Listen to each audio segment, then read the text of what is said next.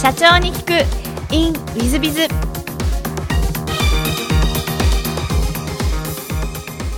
本日の社長に聞くインウィズが2019年6月上場マザーズ上場のブランディングテクノロジー株式会社木村社長様でいらっしゃいます。まずは経歴の方をご紹介させていただきます。2005年株式会社フリーセル現ブランディングテクノロジー株式会社入社。2006年株式会社フリーセル、えー、取締役。そして2009年4月に、えー、現ブランディングテクノロジー株式会社の代表取締役就任されていらっしゃいます。そして2019年6月にマザーズ上場された社長様でいらっしゃいます。本日はよろしくお願い申し上げます。はいお願いいたします。えー、まず最初のご質問なんですがご出身はどちらでいらっしゃいますか？神奈川県横浜市になります。なるほど。横浜の方で小学校中学校をお過ごしになったと思ってあそうですね。はい、はい、小学校中学校時代はどんなお子さんでいらっしゃいましたでしょうか？小学校の時野球とかやましやってまして、まあ、そういうのを野球少年というか打ち込んでやってたような感じですかね、あとはもう本当に近所で毎日外で遊んでてっていう感じの、まあ、普通の活発な子供といいますかね、はい、運動神経がよろしくてそんな感じでいらっしゃいますか？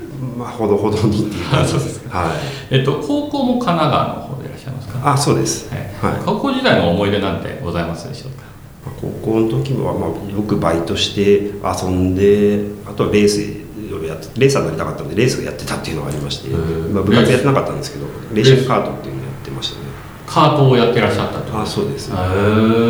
割とカートってお金かかったりします？お金持ちでいらっしゃったんですか？いやいやいやあの自分でバイトしてその範囲でかやってって感じでレース出てとかってやってたんですけど、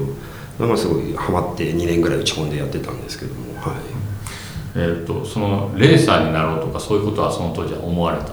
あ一応そうですね。初めてなりたいなと思った職業はレーサーだったんで、あのまあ、当時そのアイルトン・セナとかああいう F1 のブームとかも結構すごくあった時代だったので、まあ、そういうの憧れてレーサーやりたいなっていうのはあったんですけども、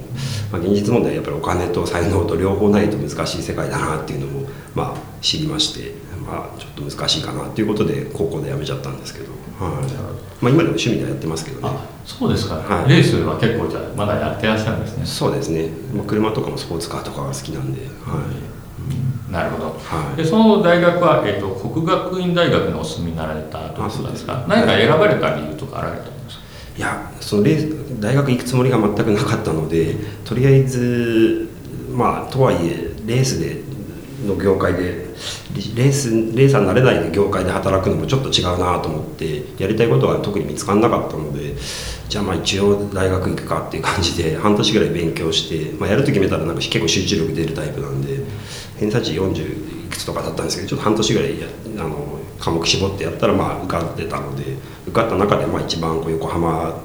に近くてまあ良さそうかなっていうぐらいで選んだんですけど、はい、なるほど。大学時代の思い出なんて何かございますいやでもあんまりそういうなんか大学のサークル乗りみたいな感じでみんなで和気あいあいみたいなのがあんまり馴染めるタイプじゃなかったので、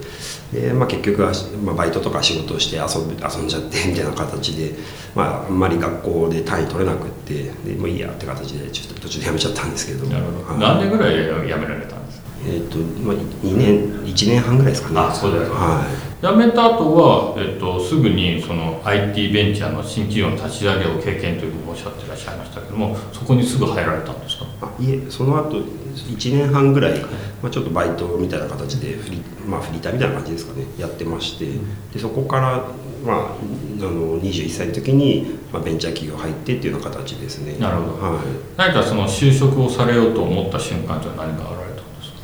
うんやっぱりまあちょっとこう腹決めてしっかり稼げるようになっていかなきゃなっていうので、まあ、力つけて稼げるようになりたいなっていうところからですかね。なるほど、はい、でそちらの企業ではどんなことを経験したりどんなことを学ばれたなと思いではございますでしょうか？うんまあえーと、新規事業の立ち上げメンバーとして回してもらって最初4人でスタートしたのがもう2年目には4 5 0人ぐらいになってで2年3年目ぐらいには自分が部長そこの部長をやってみたいな形でゼロから始ま4人で始めたのが年商10何億になって自分がトップでやってみたいな経験をさせてもらえたので、まあ、法人営業のやり方とか組織の回し方とかなんか売り上げの作り方とかなんかそういうのはいろいろ学ばせてもらった感じですかね。なるほどあとまあそこの同期入社であのフリーセルの創業者の竹吉ってものと出会いましてで、まあ、それぞれ独立して僕も創業期にまあこう出資して一緒にやるようになったみたいな経緯もあるんですけども。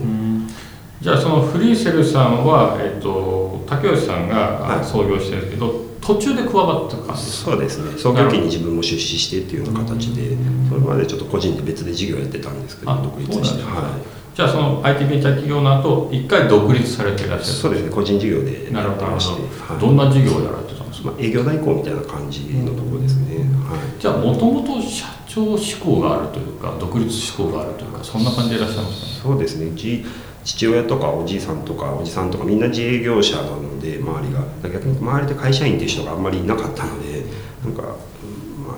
高校ぐらいの時からなんか自分でやりたいなみたいなのはあったんですけど何がっていうのはなかったですけど、まあ親父の会社都合とかそういうのもなかったですし、はい、なるほどでその個人事業やってらっしゃって何年ぐらいやってらっしゃったんですか？2年半ぐらいですかね、あはい、でフリーセルさんに呼ばれてって感じですか？あー当時第二次 IT バブルみたいな時代だったのでやっぱりもともと前職でいた僕たちが立ち上げた事業部のあった会社とかも、まあ、上場してすごくこう株価が高くついてみたいな形で評価されていてで自分たちの後輩なんかもそういうところでまあ上場する体験をしてとかっていうのを横目で見てたので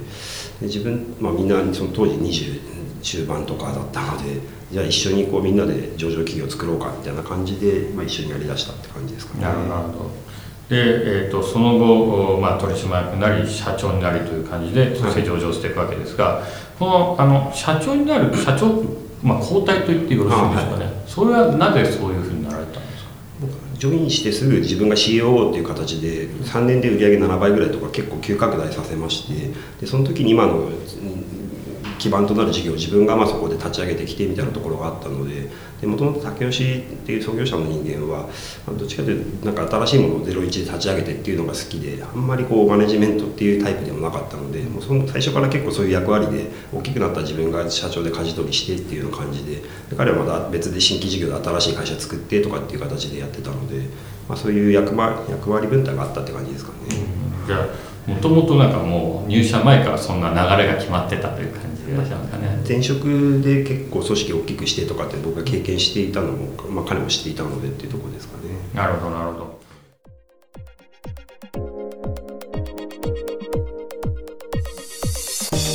経営者を応援する。社長の孤独力。番外編。本日の社長の孤独力番外編はあー2章の10項問題のある社員を辞めさせたい問題社員がいざ居づらくなる組織風土を作れというような話でございます。まあよくあの悪化が良化を駆逐するということわざがございますけどもこれはまあ経済用語でもあり、えーまあよく使われる言葉ですね、えーまたは、えーまあ腐ったみかんはそのまま排除しないと良いみかんに広がっていってみんな腐っちゃうと。こういう話でございまして、まあ、問題社員がいるということは他の社員たちの士気が下がったり悪影響を及ぼしたりということがございますのでおっしゃる通り、まあ、捨てた方がいいんだろうなと思います。一方でそのじゃあ問題社員が出たらとどんどこどんどこ捨てれるのかというとそう簡単にはやめさせられないですし捨てれないですし、まあ、解雇というのは労働基準法上はなかなか難しいそう考えていくとどうしたらこういう問題を、えー解決することができるんだろうかというふうに考えていくと私の方で考えたことはいわゆる良化が悪化を駆逐するという逆転現象にどう持っていくかが勝負の分かれ目だと。ですので、良化が悪化を駆逐する組織をどう作ろうかというのは考えるのが社長さんの第一歩なんじゃないかと思います。えーつまりどういうことかというと、えーまあ、良い影響を及ぼしている社員たちが、えーその問題ある社員たちは居づらい状況にしたり、または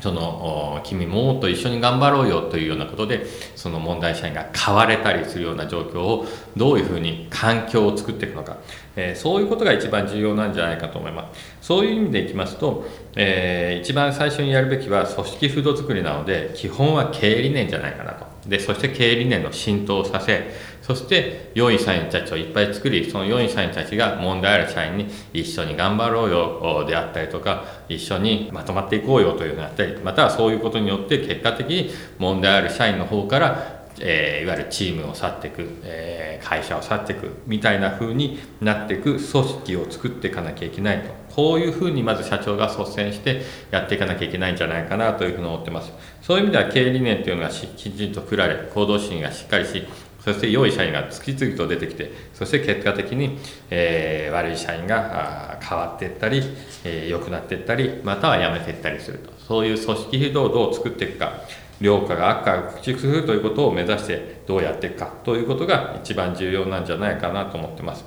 ぜひ健全な組織風土を作り、そして問題社員が辞めていくようなあ組織づくりを作っていただければというふうに思ってます。えー、よろしくお願いいたします。えー、社長の孤独番外編、ここまで。また来週。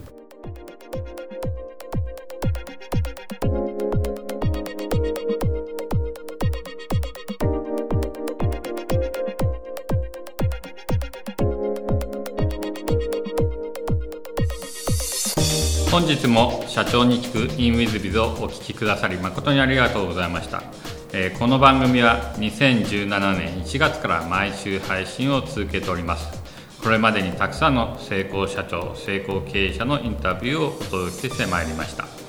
その内容は全てテキスト化いたしまして私ども WithBiz が運営するウェブサイト経営ノートでも閲覧いただけるようにしております。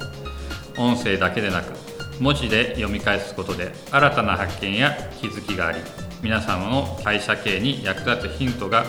っと見つかるのではないかと思いまして、えー、サイトの方にもさせていただいてます。是非ネット検索で経営ノートスペース社長インタビューと入力いただき経営ノートのサイトをご覧になっていただければというふうに思っております。